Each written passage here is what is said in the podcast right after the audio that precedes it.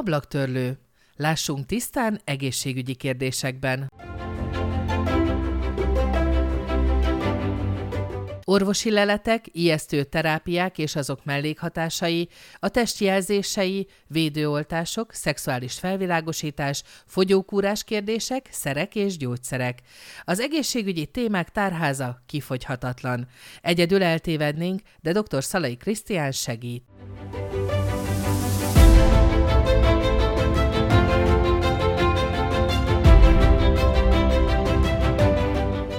20 ezer megválaszolt kérdés online orvosként, 270 felvilágosító óra iskolákban, számos informáló cikk és több tucatnyi kérdező, akik szerint mindenkinek kellene egy ilyen magyarázódoki. Tartsanak velünk, Kérdezzenek, hallgassák meg az orvost, aki az ablaktörlő adásaiban rendszeresen beszél egészségügyi kérdésekről.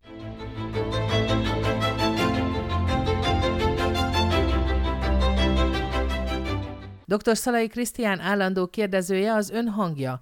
Bagó Tünde blogger, akinek fontos a saját maga és családja egészsége, és nem habozik mindenre rákérdezni a tisztánlátás érdekében. Hamarosan kezdünk, dőljenek hátra és figyeljék, ahogy az ablaktörlő tisztára mossa önök előtt a szélvédőt.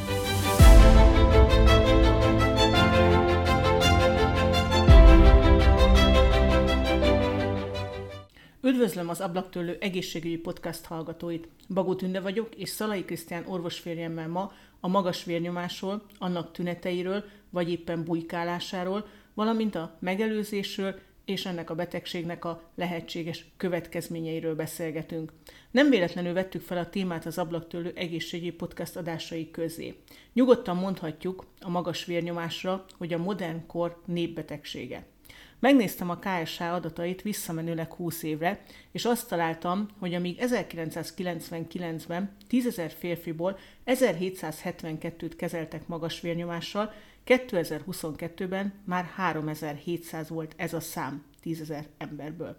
A nők esetében ez a szám úgy alakult, hogy 1999-ben 10.000 nő közül 2300-an, míg 2022-ben már 4200-an küzdöttek ezzel a betegséggel. Azaz 20 év alatt Magyarországon legalább megduplázódott a magas vérnyomással kezelt betegek száma. A másik érdekesség, amit a statisztikában láttam, hogy ez az a betegség, amelyben a legtöbben szenvednek.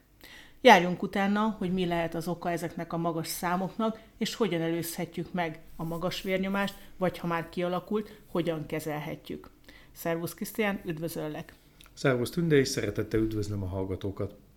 Én egy nagyon furcsa kérdéssel indítanék. Azt hiszem, hogy sokunknak ott van az emlékei között az a nagyon régi, higanyos vérnyomásmérő, amikor elmentünk az orvoshoz, és pumpálták, ment, fölnéztük, lehet, hogy még most is hasonlókkal mérnek, erről nincs tudomásom.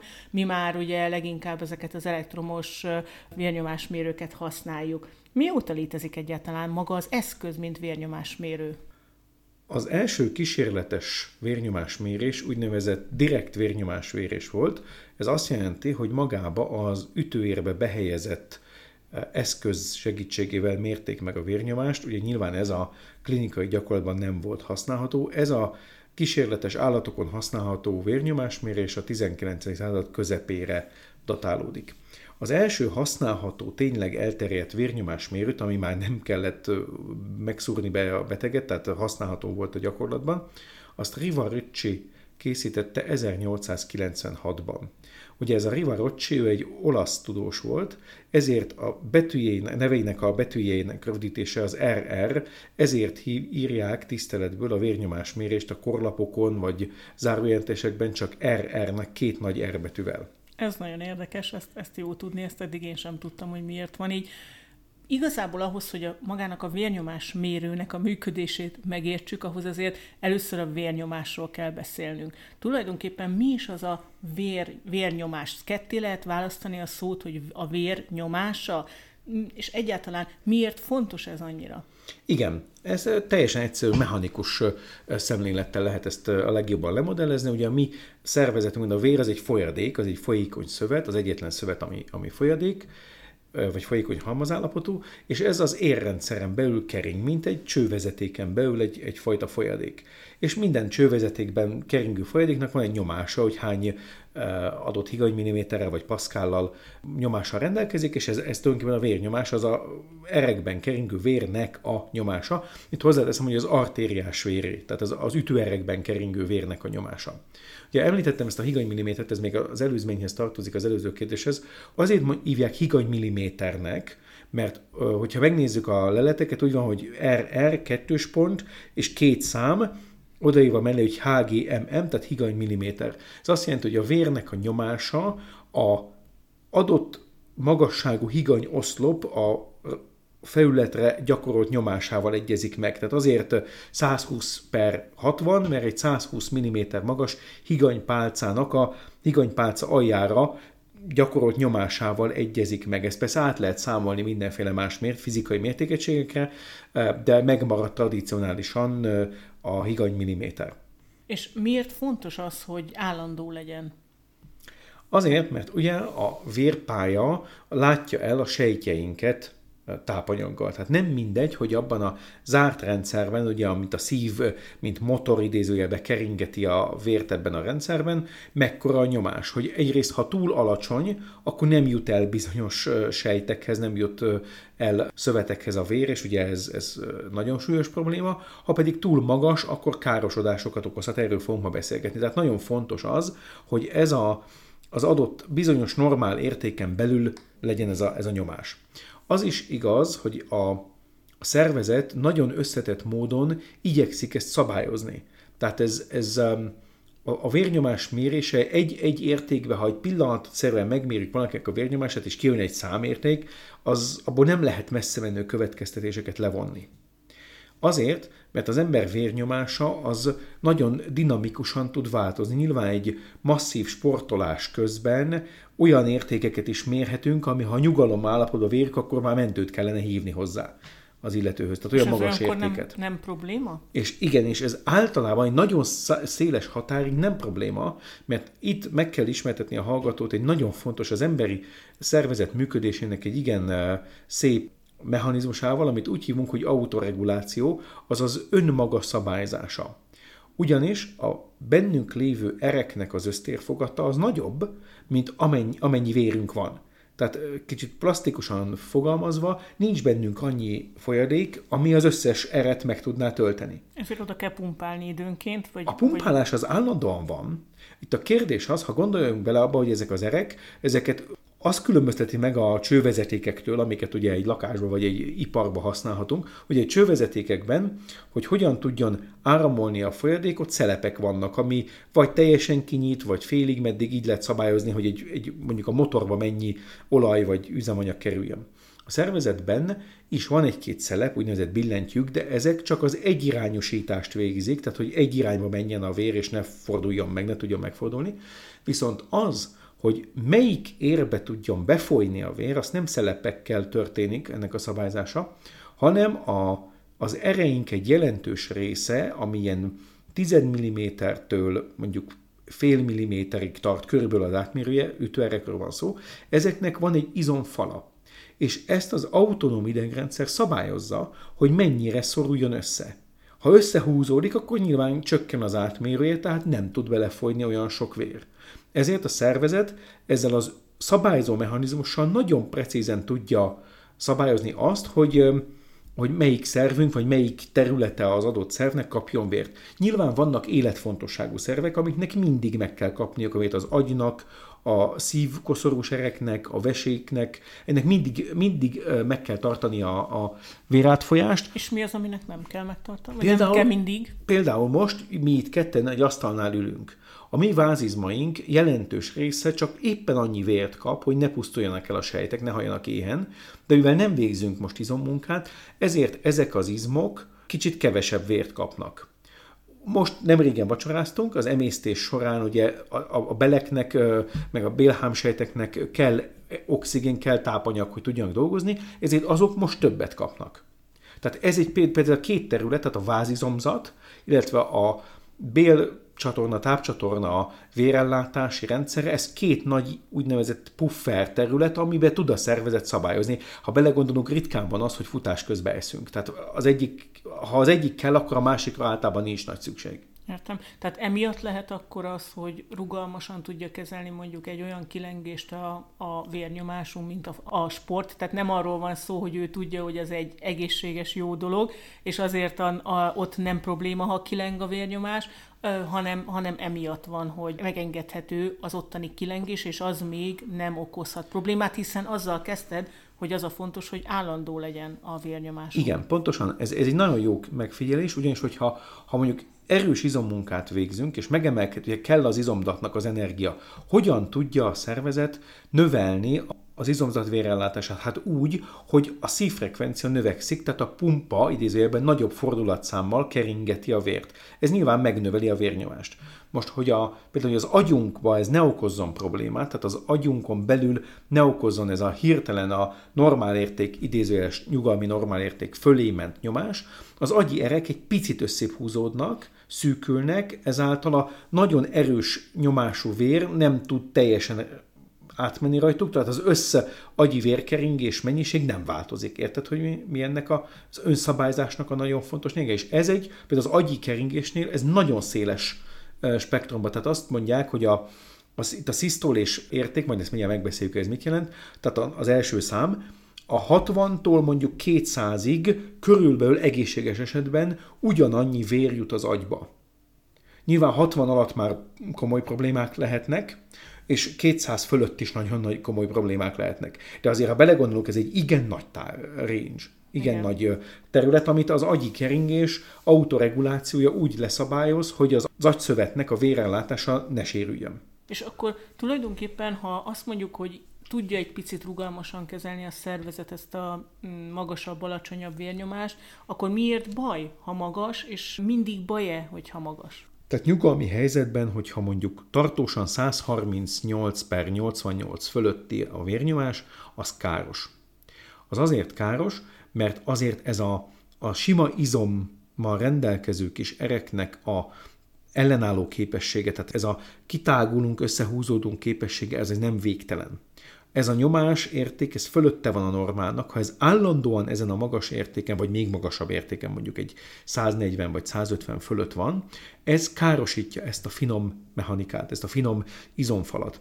A másik dolog, amit érdemes még, még megbeszélnünk ahhoz, hogy ezt értsük, hogy a vérnyomásunk szabályzásában a vesének igen komoly szerepe van. Nem akarom mutatni a hallgatókat élettani előadásokkal, de ezt egy kicsit muszáj, mert különben nem értjük meg, nem értjük meg a magas vérnyomás betegség legfontosabb rákfenéjét, legfontosabb problémáját. A vese úgy tudja szabályozni a, a vérnyomást, hogy egyrészt direktben a vizelet kiválasztással tudja a keringő vértérfogatát, tehát a, a, a folyadék mennyiséget csökkenteni, hiszen hogyha több vizeletet választ ki, akkor ez csökken, a kevesebbet, akkor nem csökken annyira. Azon kérni van egy fontosabb is, a vesetestecskék, amik a vese építőkockái, mellett van egy kis sejtcsoport, ami termel egy hormonszervanyagot, és ez a hormonszeranyag különböző összetett lépések folyán nagyon hatékonyan növeli a vérnyomást. Szomjúságérzetet okoz az agyban, és összehúzza az ereket, illetve a vesét is arra kényszeríti, hogy vizet takarítson meg. Na most, hogyha van egy elhúzódó magas vérnyomás betegség, akkor az károsítani fogja a vese, se, vese ereket is. És egy károsodott érrendszerű vese, az föntartja a magas vérnyomást. Tehát ez egy olyan ördögi kör, amiből nem lehet kitörni. Tehát ha már eljutott a magas vérnyomás betegség olyan szintre, hogy vesekárosodás is van, akkor onnan már se életmódváltozással, se és egyéb uh, egyszerű módszerekkel nem lehet kijönni. Tehát akkor már gyógyszeresen kell lenyomni a vérnyomást. Igen, tehát akkor most vissza tudunk térni arra a kérdésre, hogy miért baj, ha magas, mert ugye ez egy dolog, a, a vese, amit, Igen. amit említettél.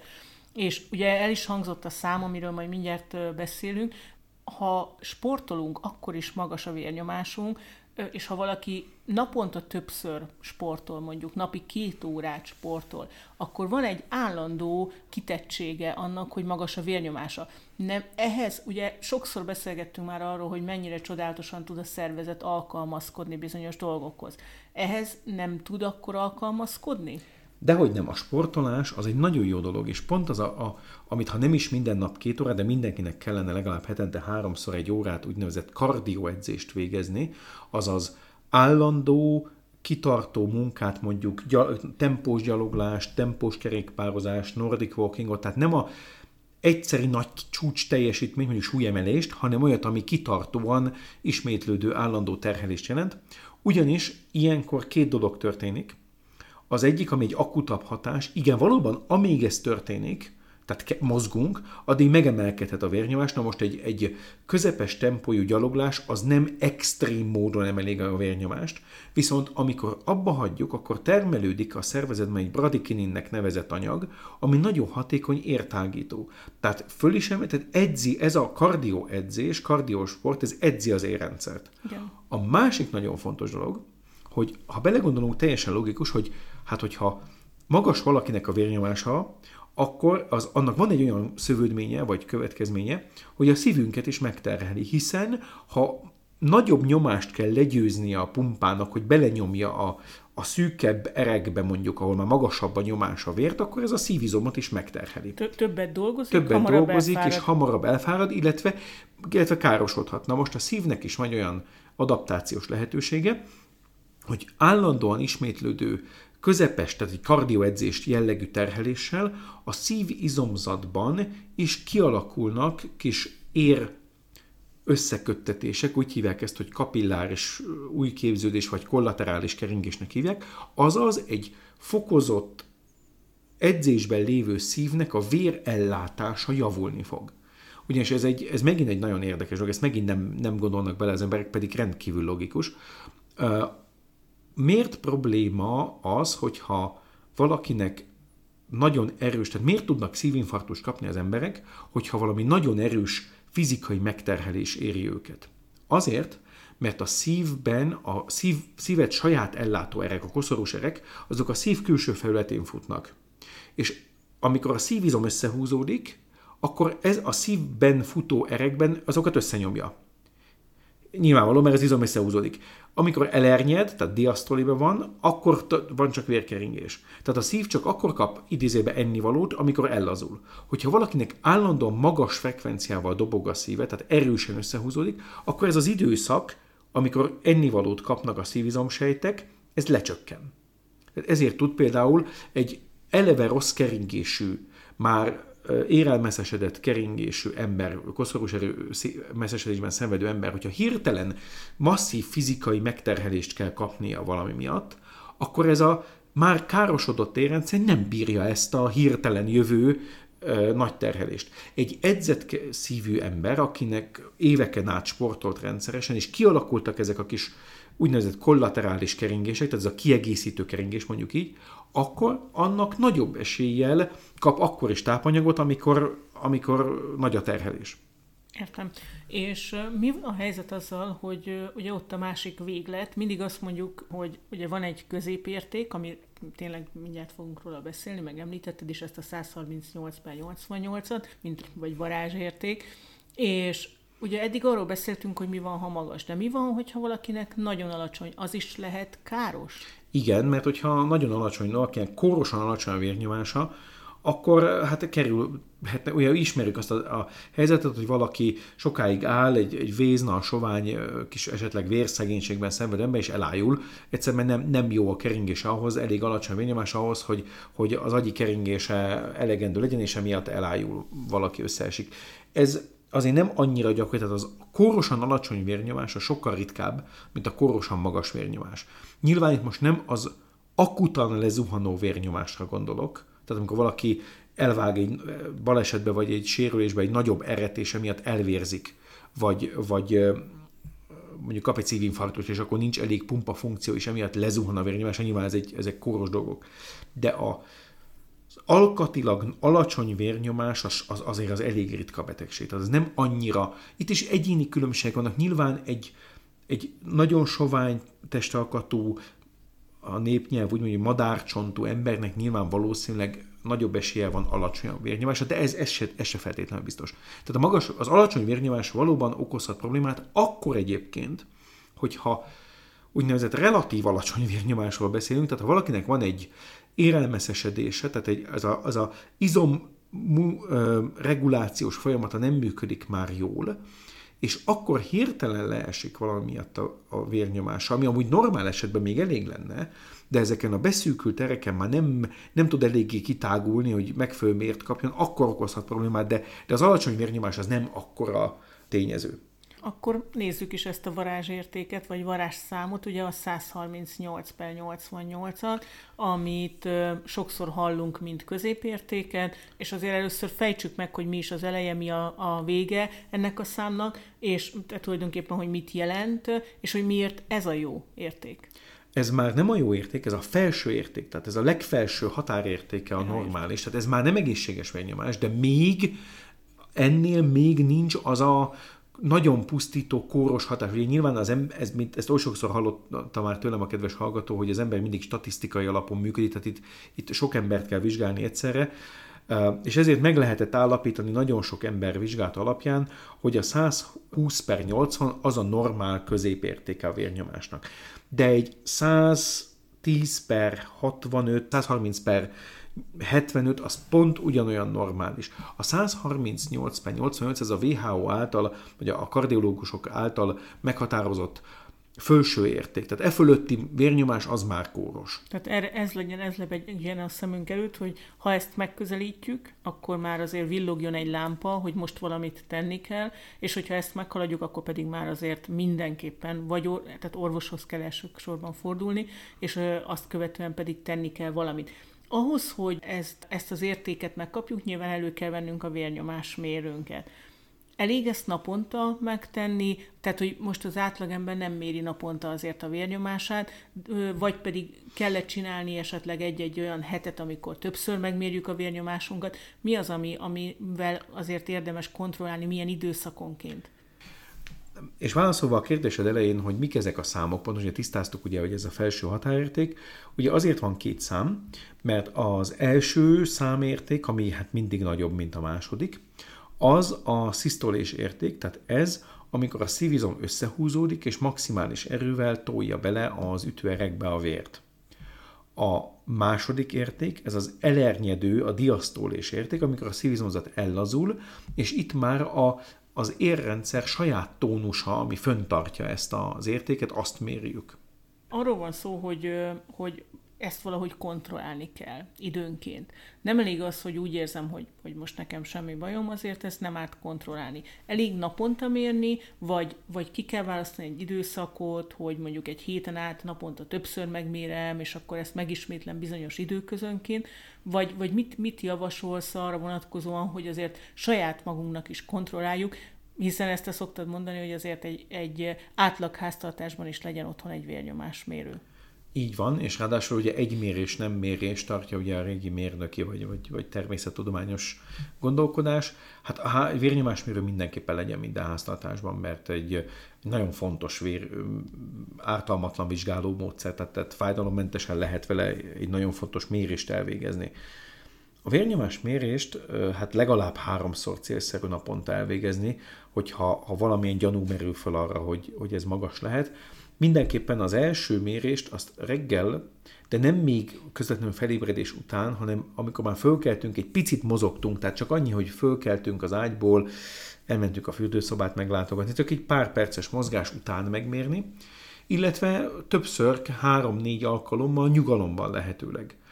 Érdemes egyszer megmérni egy masszív terhelés után is, bár az ugye abból olyan nagy értéket nem lehet levonni. Megjegyzem, hogy professzionális vérnyomásméréssel, tehát amikor mondjuk elmegyünk egy kardiológushoz, és csinál egy úgynevezett terheléses EKG-t, ami azt jelenti, hogy egy biciklit kell tekerni, és mérik közben a vérnyomást meg az EKG-t, ott egy fontos adat az, hogy amikor már már nem bírjuk tovább, és abba hagyják a terhelést, tehát elértük a maximum teljesítményünket, és nyilván itt azt fogjuk tapasztalni, hogy egeket verdese a vérnyomás szó szerint, tehát 190-200 higanymilliméterre föl tud menni a szisztolés nyomás ilyenkor, hogy mennyi idő alatt tér vissza a normálisra. Ezt a kardiológus számára egy fontos adat, most laikusként otthon ezt nyilván így nem kell egy terhelés után egy percenként méregetni, ezért inkább azt mondom, hogy egy 3-4 alkalommal mérjük meg, és lehetőleg nyugalomban. És a nyugalomban a 138 per 88-as értéket meghaladja többször is egymás után, akkor, akkor fel kell keresni a házi orvosunkat. De nem szükséges ezt azért minden nap háromszor, négyszer? Nem. Nem. Én úgy gondolom, hogy, hogy tényleg a mai világban azért, bár a magas vérnyomásnak vannak gyerekkori változatai is, egyébként erről majd beszélgethetünk, de általában a, a felnőttkori a életmódból vagy stresszből adódó ö, vérnyomás kiugrásoknál, maga problémáknál azért általában ez nem a 20 évesek betegsége, hanem mondjuk a 35-40 éves. Persze ez elhízottakban nyilván korábban következik, mert az elhízottaknak mindig magasabb a vérnyomása, hiszen nagyobb a tömeget, nagyobb, több, több vért kell keringetni, tehát ez szükségszerű, hogy megnöveli a vérnyomást. Én úgy gondolom, hogy aki mondjuk 35 fölötti, és esetleg ülőmunkát végez, vagy nem annyira egészséges az életmódja, hogy sportoljon minden nap, annak azért ezt időnként be kell iktatni egy pár, egy-két napot, amikor erre odafigyel és ezt megméri. Esetleg fel is jegyzetelheti egy kis füzetbe, és akkor lehet összehasonlítani. Mit szóltál a KSH adatokhoz, amit az elején említettem? Hát ledöbbentő. Ez, ez így nekem is újdonság volt. Tehát azt tudtam, hogy, hogy ez egy népbetegség, és tényleg sok, de hát, hogy gyakorlatilag, ha jól emlékszem, a nőknél talán a 40 valahány százaléka, a férfiaknál pedig 30 sok, majdnem 40 szinte ott, és majdnem 40 százaléka, tehát majdnem minden második embertársunk érintett. Igen, tehát ez, ez, ez rávilágít arra, hogy ez egy nagyon-nagyon komoly betegség, és nagyon komolyan veendő. Igen, és képzeld el, hogy a, a KS adatai szerint ugye ez a szám 60 fölöttieknél egészen a 60-65 százalékig is fölmegy, és gyerekekben is emelkedő tendenciát mutat az elmúlt 20 évben. Úgyhogy tehát én is azt gondolom, hogy igen, oda kell figyelni erre a magas vérnyomásra. Annál is inkább, mert azért ennek is több fajtája van, és azért többféleképpen támadhat is. Először nézzük meg, hogy milyen fajtái vannak, és utána azt, hogy tulajdonképpen hogyan próbál bennünket meggyilkolni, ilyen csúnya szóval mondva. Ez sajnos teljesen jó szó, mert ezt néma gyilkosnak hívják ezt a betegséget, hiszen gyakorlatilag tünetmentesen tud olyan roncsolást vinni a szervezetben, ami, ami halálhoz tud vezetni. Tehát ez, ez, ez egy sajnos nagyon jogos kifejezés. Nem okoz panaszt. Hát ami ne, nekem nem fáj semmim, doktor, hát nincs nekem bajom, csak aztán kiderül, hogy 10 éve 180-as vérnyomása van, és tönkrement a veséje. Tehát ez, ez egy nagyon komolyan vendő dolog. És az orvosok nagyon szeretnek osztályozni. Ezzel ugye megkönnyítjük a saját gondolkodásunkat is, hiszen kicsit hogy is mondjam, ilyen, ilyen algoritmusokban vagy, vagy, vagy sablonokban gondolkodva azért könnyebb rendszerezni dolgokat. Ezért a magas vérnyomás betegséget is lehet egy elsődleges és egy másodlagos csoportra osztani. Az elsődleges magas vérnyomás betegség az azt jelenti, hogy van valami megfogható oka annak, könnyen megfogható mondjuk így, oka, ami kiváltja ezt a magas vérnyomást. Mondok egy példát. Ezek a ritkábbak egyébként, tehát a magas vérnyomás betegségek elenyésző része tartozik az elsődleges csoportba. Mondok egy példát. Említettem, hogy a vese nagyon komoly szerepet játszik a vérnyomás szabályzásában. A, ugye két veseink van normál esetben, és a két vese ütőér az normál esetben egyformát mér, tehát a két vese az gyakorlatilag majd, hogy nem gramra pontosan ugyanakkor a tömegű. Van azonban olyan fejlődésrendellenesség, hogy az egyik vese ér, az kisebb. Vagy valami esetleg összenyomja kívülről. És ilyenkor a szűkebb éren kevesebb vér megy be a vesébe, és az a vese, ami érintett, azt úgy értelmezi, hogy alacsony a vérnyomás. Hiszen azért nem jön be elég vér, mert nyilván nincs elég a nyomás hozzá. Tehát gondoskodik arról, hogy növelje a vérnyomást. Tehát egy, egy, egy ilyen priméren beteg vese, az képes magas vérnyomást okozni, okoz is. Ez, ez például egy példa az elsődleges vérnyomás betegségre. Ez a, az elenyésző. A sokkal gyakoribb a másodlagos, aminek aztán van még egy csomó szinonimája, hogy idiopátiás, meg eszenciális, ezek mind ugyanazt jelenti, hogy nem tudjuk, hogy mi az oka. Tehát ez a másodlagos vérnyomásbetegség, aminek igazából nem tudjuk pontosan, hogy mi az oka. De nagyon sok könyvet írtak róla, tehát nagyon sokat tudunk róla, hogy mik azok a tényezők, amik hosszú távon másodlagosan, károsodó hatásképpen vér, magas vérnyomás betegséget okoznak. De nem így ex- pontosan, mint az elsődlegesnél, hogy egy pontot meg tudunk mondani, na ezt okozta és ezért van. Ismert példa a stressz, az elhízás, a nem megfelelő életmód. Ezek mind maga, ez egy ilyen diffúz szövegnek tűnhet egyébként, pedig nem, mert ezek azok a tényezők, amik hosszú távon kulminálódva magas vérnyomást okoznak. Ezen nagyon sok vita folyik mostanában, hogy most a nátriumklorid, tehát a konyhasó, az most felelős tényleg a magas vérnyomás betegséget, és akkor mindenki egyen sótlanul, vagy ez egy kicsit túlzásba van víve, és nem is annyira biztos. Az azért ezt tudni kell, hogy a nátrium-ion az az emberi szervezet számára egy értékes anyag. A vese úgy van elkészítve, úgy fejlődött ki, ez most nézőpont kérdése, hogy a nátriumot azt tartsa a szervezetbe.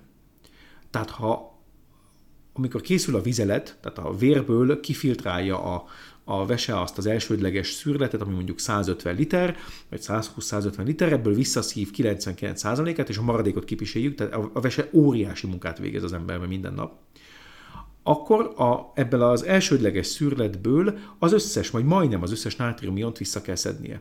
És a nátriumion ozmotikusan aktív részén vizet is hoz magával. Tehát ha valaki sok nátriumot visz be, magyarul nagyon sózza az ételt, a vese ezt nem tudja, hogy azonnal sok nátrium az miért van ott, neki az a dolga, hogy a nátriumot azt meg kell őrizni, tehát visszatartja a nátriumot. Tehát, aki nagyon sok sót visz be, annak előbb-utóbb magas vérnyomása lesz. De itt megmondani azt, hogy most a, a ajánlott napi nátriumbevitel az 6 g, vagy 5 g, vagy 3,5, vagy 8, ez, ez annyira egyéni, nem vállalkoznék. Tehát itt az eléggé heterogén a, szó, a, a helyzet. Tehát magyarul a, a, a másodlagos magas vérnyomatésnek millió oka van, de ami sokkal fontosabb, hogy teljesen mindegy, hogy ezeket mi okozza, vagy majdnem mindegy, a károkozó hatása azok viszont mérhetők, és, és jól körírható, hogy milyen gondokat tud okozni. Ugye azt szoktuk mondani, hogy nem szívesen megyünk akkor orvoshoz, hogyha nincs semmi bajunk. Mégis mi azért is hoztuk létre ugye magát a podcastot is, hogy ösztönözzük az, az embereket arra, hogy időnként, ha nincs semmi baja, akkor is menjen el egy vizsgálatra, hiszen a prevenciónak, tehát a betegségek megelőzésének az egyik legfontosabb alap pillére az, ha időnként vizsgálatokra járunk.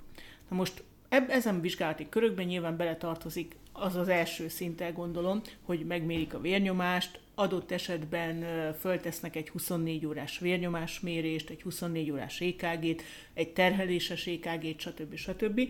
Tehát, hogy ezeket, ezeket időnként, milyen időközönként érdemes egyébként ezeket a vizsgálatokat, valószínűleg említettünk már más podcast adásainkban is, azt, hogy milyen időközönként érdemes egy általános kivizsgálásra elmenni, de konkrétan mondjuk egy ilyen jellegű vérnyomás kardiológiai vizsgálat, az szerinted milyen időközönként célszerű, hogy valaki megtegye? Hogyha otthoni vérnyomásmérés, amit időnként elvégez, nem jön ki kóros érték, tehát azért erre mindenki figyeljen oda, hogy azért ez, ez nem, egy elvá, nem, egy, nem egy olyan óriási teher, amit az ember ne tudna megcsinálni. Tehát azért úgy gondolom, hogy mindenkitől elvárható, hogy ezért évente sok alkalommal így véletlenszerűen mérje meg a saját vérnyomását. Ha itt mindegy normális érték van, akkor, akkor úgy gondolom, hogy kardiológushoz elég pár évente elmenni, csak egy, egy ellenőrzésre. Ha viszont magas vérnyomásról van szó, akkor ugye kezelés, tehát akkor, akkor ez, egy, ez egy Ugye először meg kell próbálni a kiváltókat csökkenteni, vagy kiszűrni, elhízást csökkenteni, amennyire lehet a stresszes életmódot csökkenteni, hát ez ugye manapság nagyon nehéz, amennyire megoldható mozgás, rendszeres testmozgást, kardioedzést bevinni, illetve akinek már vérnyomás problémája van, tehát magas vérnyomás betegsége van, akkor évente el kell menni kardiológushoz. Én gondolom, hogy ez egyáltalán nem át. Egy kardiológiai vizsgálat, egy alapos vizsgált másfél-két óra EKG-val, terheléssel, szívultrahanggal. Ez nem olyan nagy dolog, amit nem lehetne évente egyszer investálni. És ráadásul ezek a vizsgálatok is fájdalommentes, tehát nem, ezek nem invazív vizsgálatok. A legrosszabb benne egy vérvétel, amit esetleg azért lehet eszközölni szintén, hogy hogy, hogy áll a vérkép, milyennek a, milyen a cukorszint, hogy mi a helyzet a vérzsírokkal. Ugyanis, és itt megint ez egy nagyon fontos dolog, hogy ezek a különböző kóros állapotok, a szervezetben képesek fuzionálni, képesek egymás hatását erősíteni. Jelen esetben a romboló hatást erősíteni. Tehát egy magas vérnyomás betegség, a magas nyomás, az, hogy az érfalban belül, az érve belül nagyobb a nyomás, mint kellene állandóan, ez károsítani fogja az ereket belülről bevonó sejteket, amit endotél sejteknek nevezünk. Az endotél sejtek nem csak egy sima, mint egy belső bevonat, mint egy, mint egy csőbe, egy ilyen szigetelés, azok tudnak egy nagyon fontos anyagot termelni, ez a nitrogénmonoxid, ami meglepő módon egy, egy pici kis molekula, és óriási szerepe van a vérnyomás szabályzásában. Azt hiszem, ez egy Nobel-díj is járt nem olyan régen, hogy rájöttek. Ugyanis a nitrogén-monoxid molekula rendkívül erős értágító, tehát nagyon csökkenti a vérnyomást. Tehát ezek az endotél sejtek aktívan részt vesznek, viszont a magas vérnyomás az károsítja ezt az endotélt. Aminek az lesz a következménye, hogy maga ez a regulációs folyamat sérül, tehát az öngyógyító idézőjelbe szabályzó folyamat sérül, illetve, hogyha megsérül az endotél, az endotél az énnyálkahártya, vagy élbelhártya alatt kötőszövet van. A kötőszövet, ha hozzáér a vérhez, akkor ott megalvad a vér. Ez egy, ez, ha belegondolunk, ez egy teljesen racionális dolog, hiszen ha elvágjuk a kezünket, akkor is megsérül az endotél és ott azt be kell tapasztani, azt a lukat, amennyire, mert különben elvérzünk. Igen. Tehát ha megsérül az endotél, akkor ott van egy esély arra, hogy vérrök képződik, tehát itt trombózis tud kialakulni. Tehát a magas vérnyomás ezáltal tud trombózist okozni. Illetve, ha nem is, nem is ennyire nagy a baj, vagy ilyen akuta helyzet, a károsodott endotél alatt le tudnak rakódni olyan anyagok, elsősorban koleszterin és egyéb ebből származó zsírszerű anyagok, amik reg, rugalmatlanná, merevvé teszik az eret, a nagyobb ereket, nagyobb izmosfalú ereket. Ezt úgy hívjuk ezt folyamatot, hogy érelmeszesedés. Tehát az érelmeszesedés, ami mindenkiben van, a hallgatóban is most van, csak kérdés nem mindegy, hogy mennyire előrehaladott folyamat, az a magas vérnyomás oka és következménye is egyszerre. Ugyanis, ha el van messzesedve az ér, akkor nem fog tudni jól tágulni. Tehát ez az izom ellazulós, tágulós játék, ami kell a szabályzáshoz, az elején említettem, ez egy messzesedett érben nem működik. Tehát a magas vérnyomás az tönkreteszi az ereket, a tönkretett ér pedig föntartja a magas vérnyomást. Tehát ez egy, ez egy olyan, ugye a versenynél is említettem már ezt, hogy ördögi kör, ez szintén egy ilyen folyamat. Tehát ebbe egy ideig, tehát amíg ott tartunk, hogy villog a piros lámpa, hogy 130-ben 80, de még nem károsodott, akkor még életmódváltozással lehet ezt megelőzni. Ha már kialakult, akkor már gyógyszeres kezelés kell. Tehát ezt a magas vérnyomást, ezt lejjebb kell nyomni. Csak akkor kell gyógyszeres kezelés, hogyha már kialakultak szövődmények? Nem. Nem. Tehát ez pont ez a lényeg ennek, hogy ez a, ez a folyamat, amit az előbb vázoltam, ez egy hosszadalmas folyamat.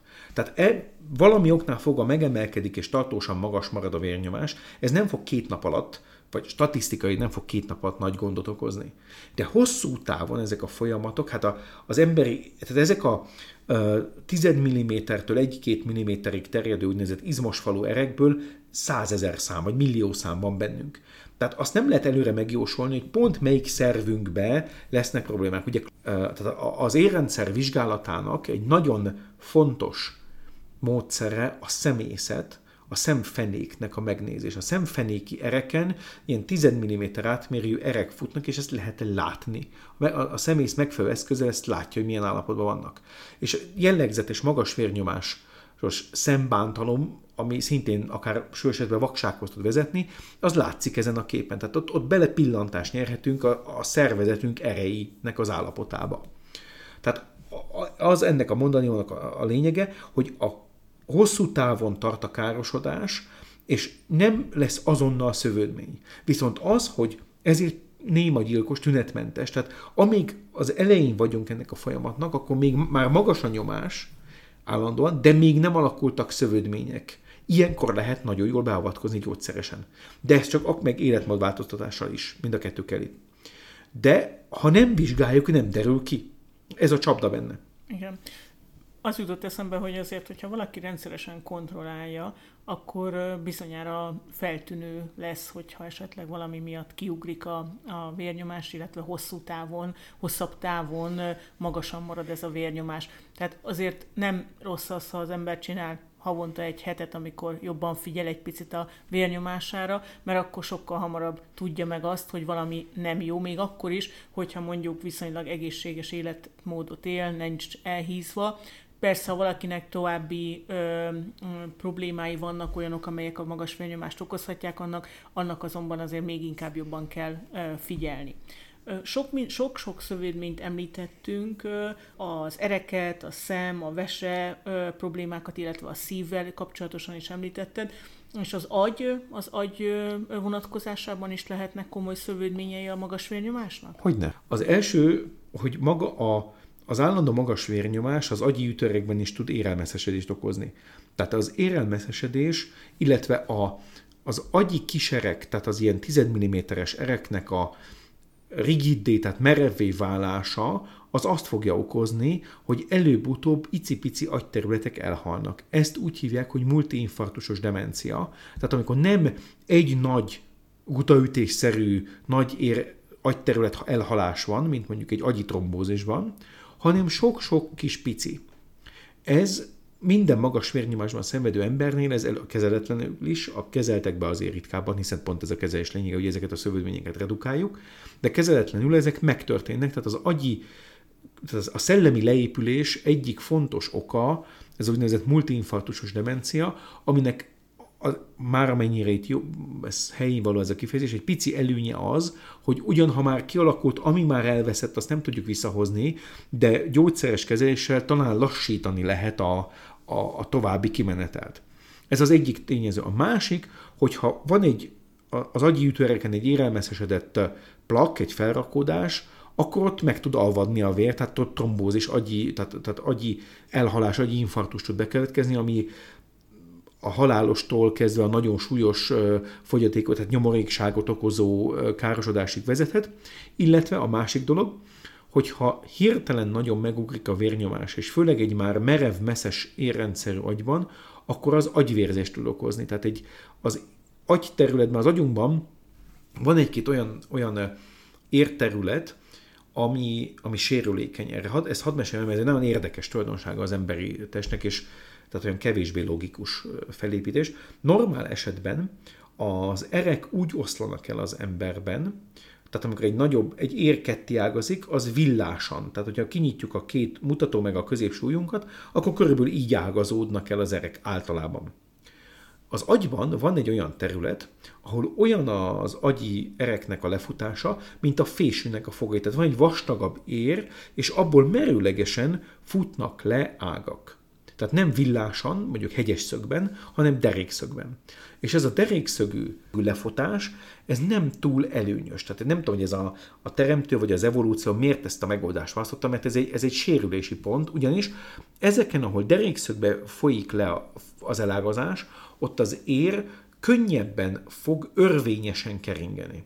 Az örvény a vérpályán belül az nagyon nem jó. Mert az örvény az azt jelenti, hogy a vér folyik körbe-körbe, de nem megy előre. Ez az örvény. Ha látunk egy folyót, hogy az örvény körbe-körbe megy a víz, csak nem előre halad.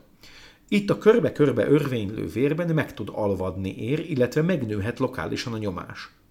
Ami, ha ezen a, az agyterületen egy pici, ez olyan fontos agyterülete ma egyébként, hogy itt egy milliméter nagyságú elhalás, az um, komoly neurológiai tünetet okoz, illetve hogyha itt bekövetkezik egy repedés, és a magas nyomású artériás vér befolyik az agyba, és szétron, szétnyomja az agyszövetet, ott nagyon komoly károsodást okoz. Tehát ez, ez, ez, ez ebből, ebből nagyon nehéz maradvány tünetek nélkül kijönni. Tehát igen, ez, ez a nagyon komoly szövődménye az agyi keringésre vonatkozóan.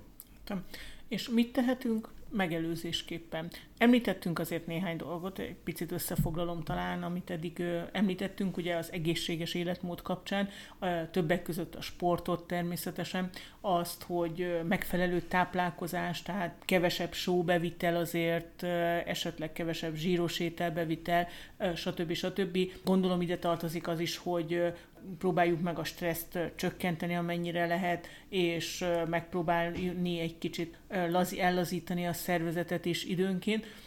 Mi, mi az, amit lehet még ezen kívül tenni? A zsíros ételeket egy picit pontosítanám, mert nem mindegy, hogy milyen zsírról beszélünk. A telített zsírok azok a veszélyes dolgok. Például? A, például a disznózsír.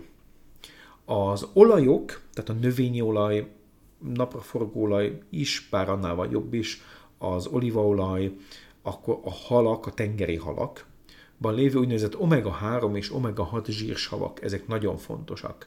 Nem magukat a vérnyomást csökkentik, de nem ezért, hanem azért, mert a az omega-3 és az omega-6 zsírsavakból egy bizonyos élettani folyamat során képződnek olyan anyagok, amik meg tudják gátolni azt, hogy a bennünk a vérlemezkék összecsapzódjanak. Ez miért fontos? Mik azok a vérlemezkék? Azok vér, vérünkben lévő keringő alakos elemek, amik a véraavadásban játszanak szerepet. Élettani funkciójuk az, hogyha megsérül az ér, akkor ugye Először be kell dugaszolni a lukat, ezt próbálják a vérlemezkék azzal, hogy összecsapzódnak, és ebbe a fibrin hálóba fölakadnak ezek a trombociták, tehát a vérlemezkék, és így megpróbálják betömeszelni a lukat. Ez, azért, ez, ez akkor van, amikor sérülés van. Ha viszont ha nincs sérülés, akkor is össze tudnak esetleg csapzódni ezek a kis részecskék, és akkor képződik egy trombus, egy vérög. És ebből a zsírból, a omega-3, omega-6 zsírsavakból képződik egy anyag, ami ezt csökkenti. Ezért érdemes omega-3 tartalmú ételeket, növényi olajokat, tengeri halakat, vagy esetleg ezt kapszulaként, hogyha étrendkiegészítőként bevinni. A, az étkezésen kívül nagyon fontosnak tartom a megfelelő rostartalmú, de hát ezt ugye már említettük az, az általános étkezésnél, itt a vitaminoknál is, tehát ez, ez, ebben nem térnék ki. Amit fontosnak tartok, maga a rendszeres kardiogén mozgás, tehát nem csak a izomfelépítés, persze az is fontos, de a kardioedzés, illetve hát amennyire tudjuk a stressz csökkentés, ez manapság nagyon nehéz. Megjegyzem, most ezért lehet, hogy néhányan nem fognak velem egyetérteni, de a statisztikai adat azt mutatja, hogy például egy pohár jó minőségű vörösbor, abban vannak olyan antioxidáns anyagok, amik és nyilván nem, nyilván nem az alkohol a lényeg benne, hanem ezek a, a feloldott anyagok, amelyek szintén e, tudják az érrendszer egészségét fenntartani, tehát értágító hatásúak, illetve antioxidánsként a sejtkárosodást tudják csökkenteni. Tehát igen, tehát vigyázzunk magunkra, mérjük rendszeresen a vérnyomásunkat, amennyire lehet küszöböljük ki a károsító hatásokat, stresszt, az elhízást, az, az elhízás egy nagyon fontos dolog, tehát az, az nagyon-nagyon rossz dolog. Illetve amennyiben szükséges, akkor kezelni kell a magas vérnyomást. És mi a helyzet a gyógyszeres lehetőségekkel? Ugye, ha arra gondolok, hogy, hogy ilyen magas számban vannak magas vérnyomással küzdő emberek, a, nem csak Magyarországon természetesen, hanem a világban mindenhol, illetve a nagyon sok helyen a világban. Van bizonyára olyan hely, ahol azért kevesebb ez a szám, és van, ahol valószínűleg több, hogy ha ilyen sokan vannak, akkor ugye nyilván ennek a gyógyszeres kezelése is egy magasabb szintet lép, hiszen több embernek van rá szüksége, több a tapasztalat, több embert figyelnek meg, és több lehetőség van arra, hogy gyógyszereket fejlesztenek. Mi az, ami, ami mm, tud segíteni esetleg eligazodni, nyilván orvoshoz kell menni, és az orvosnak kell ezt beállítania és felírnia. De időnként azért elveszünk mi magunk is abba, hogy az egyik orvos ezt a gyógyszert ajánlja, a másik orvos pedig azt a gyógyszert ajánlja. Mit gondolsz te erről? A hála Istennek a magas, mivel ugye a vérnyomás szabályzás élettanilag egy nagyon összetett dolog. Itt nem beszéltünk arról, hogy a, akár a, vesé által termelt, mármint hormon, az a májban és a tüdőben alakul át. Tehát ez már egy olyan lehetőség. Nagyon fontos, hogy befolyásolja a vese, hogy mennyi vizet választod ki, befolyásolja a máj, hogy milyenek a vérfehérjéknek a termés. Ez egy nagyon összetett dolog. A vérnyomás szabályzás ez egy nagyon összetett dolog. Ezért hát egy sok helyen tud tönkre menni, tehát sok hiba forrás lehet benne. Kettő, nagyon sok módon lehet gyógyszeresen beavatkozni. Tehát ez egy bizonyos szempontból előny, hiszen ez nem egy általános egy specifikus dolog, hogy csak ez az egy molekula jó és befejeztük, hanem nagyon sok támadási felület van. Az alapelvek közül néhányat érdemes megemlíteni. Az egyik, ezt én még régen így tanultam az egyetemen a belgyógyász tanáraimtól, lehet, hogy ez már túlhaladott, akkor ez esetben ezt nem kell figyelme de én még úgy tanultam, hogy az a gyógyszeres beállítás, ami napi egy tabletta, az nem lesz jó. Mert hiába vannak elhúzódó hatású tabletták, amik olyan lassan bomlik le a molekula a szervezetben, tehát olyan hosszú a felezési ideje, hogy akár egy napig is hat, a, a, a mi vér, az emberi szervezetnek a működése az cirkadián, tehát a nap, napszakokban ciklusosan változik. Nem véletlenül van az, hogy az adott élet időszakban vagyunk álmosabbak, vagy tudunk jobban figyelni, vagy jobban működik az emésztés, stb. stb. Tehát vannak ilyen ciklusosan változó folyamatok. Nyilván a vérnyomás is ilyen. Tehát ha beveszünk reggel hétkor egy tablettát, az nem lehet elvárni, hogy az 24 órán keresztül a változó, az élettanilag is változó, változnak bennünk a hormonszintek, a mellékvese, a stressz hormonok szintje változik az idővel, tehát nem lehet ezt elvárni, hogy egy tabletta mindent uraljon. Tehát az a jó kezelés, ami legalább reggel este, vagy reggel délbe este, tehát három adagolásra van elosztva. Sokkal jobban tudja modellezni ezt a változatosságot. Másrészt itt megosztanak a vélemények, ez már kardiológiai szakkérdéseben nem foglalok állást, hogy elég egy hatóanyag, vagy rögtön kombinációk, nyilván egy nagyon enyhe vérnyomás, ahol mégis életmódváltozásra is van lehetőség, tehát van, mondjuk ha valaki elhízott és fogy 10-15 kilót, akkor e, e, ez, ez meg is gyógyulhat. Tehát egy, egy könnyebb, enyhébb vérnyomás probléma az ettől, ettől elmúlik. Tehát nyilván egy ilyen esetben elegendő egy molekula, ami ami megoldja ezt a problémát. Egy előre haladottabb, súlyosabb esetben már kombinációk kellenek. Itt is nagyon sok van, tudjuk tágítani az ereket.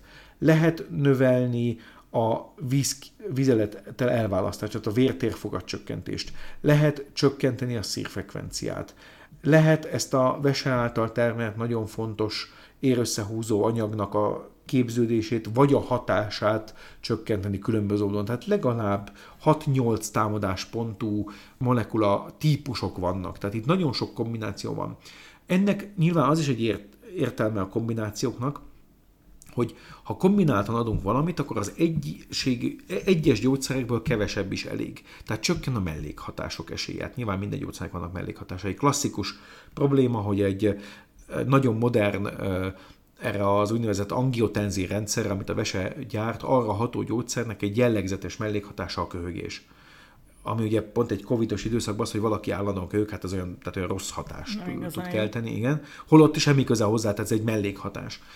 Nyilván ezt lehet adagolással csökkenteni, tehát nagyon sokfajta kombinációs lehetőség van, és ezt, ezt jól be kell állítani, és ez itt mondtad, nagyon örülök, hogy ezt mondtad, hogy föltesznek egy 24 órás vérnyomásmérést. Tehát igen, ez azt jelenti, hogy kap a beteg egy, egy állandóan fölcsatolt vérnyomásmérést, ami óránként vagy fél óránként megméri a vérnyomást, hát ez ugye éjszaka kicsit kellemetlen, de hát az egy napot ki lehet bírni, és ezzel nagyon értékes adatot szolgáltat, a, főleg az, hogy éjszaka hogy változik, hogy vannak-e esetleg kóros, magas vérnyomás kiugrások, ezt nagyon jól meg tudja mondani. Ez is abba a kategóriába tartozik, amit azért időnként tényleg el kell végeztetni általános vizsgálat. Egyetértek, igen. igen. Köszönöm szépen, hogy segítettél eligazodni a magas vérnyomás körüli problémák, tünetek körül, és azt is, hogy, hogy elmagyaráztad azt, hogy miért fontos a megelőzés, a kontrollálása ennek, hogyan tudjuk a kezelést minél hatékonyabbá tenni, gondolok arra, hogy megpróbáljuk kivédeni azokat a tényezőket, amelyek a magas vérnyomást okozhatják, mint amilyenek az, az életmóddal összefüggő tényezők, illetve a stresszel összefüggésbe kerülők, és hát azt is elmagyaráztad, hogy igazából nem kell félni attól sem, hogyha gyógyszeres kezelésre kerül sor, jó kombinációk vannak, illetve jó gyógyszerek vannak, hiszen állandóan fejlődik ez az ága is a gyógyszertudománynak. A hallgatóinktól azt kérem, ha tetszett a beszélgetés, akkor iratkozzanak fel az Ablaktörlő Facebook oldalára, itt értesülhetnek a következő beszélgetésünkről, és itt belehallgathatnak az előző adásokba is. A podcastokat teljes egészében megtalálják a Spotify, az iTunes, a SoundCloud és a podcast.hu oldalakon. Valamennyi felületen lehetőségük van a megosztásra, így érhetjük el, hogy minél többen egészségesek maradjunk.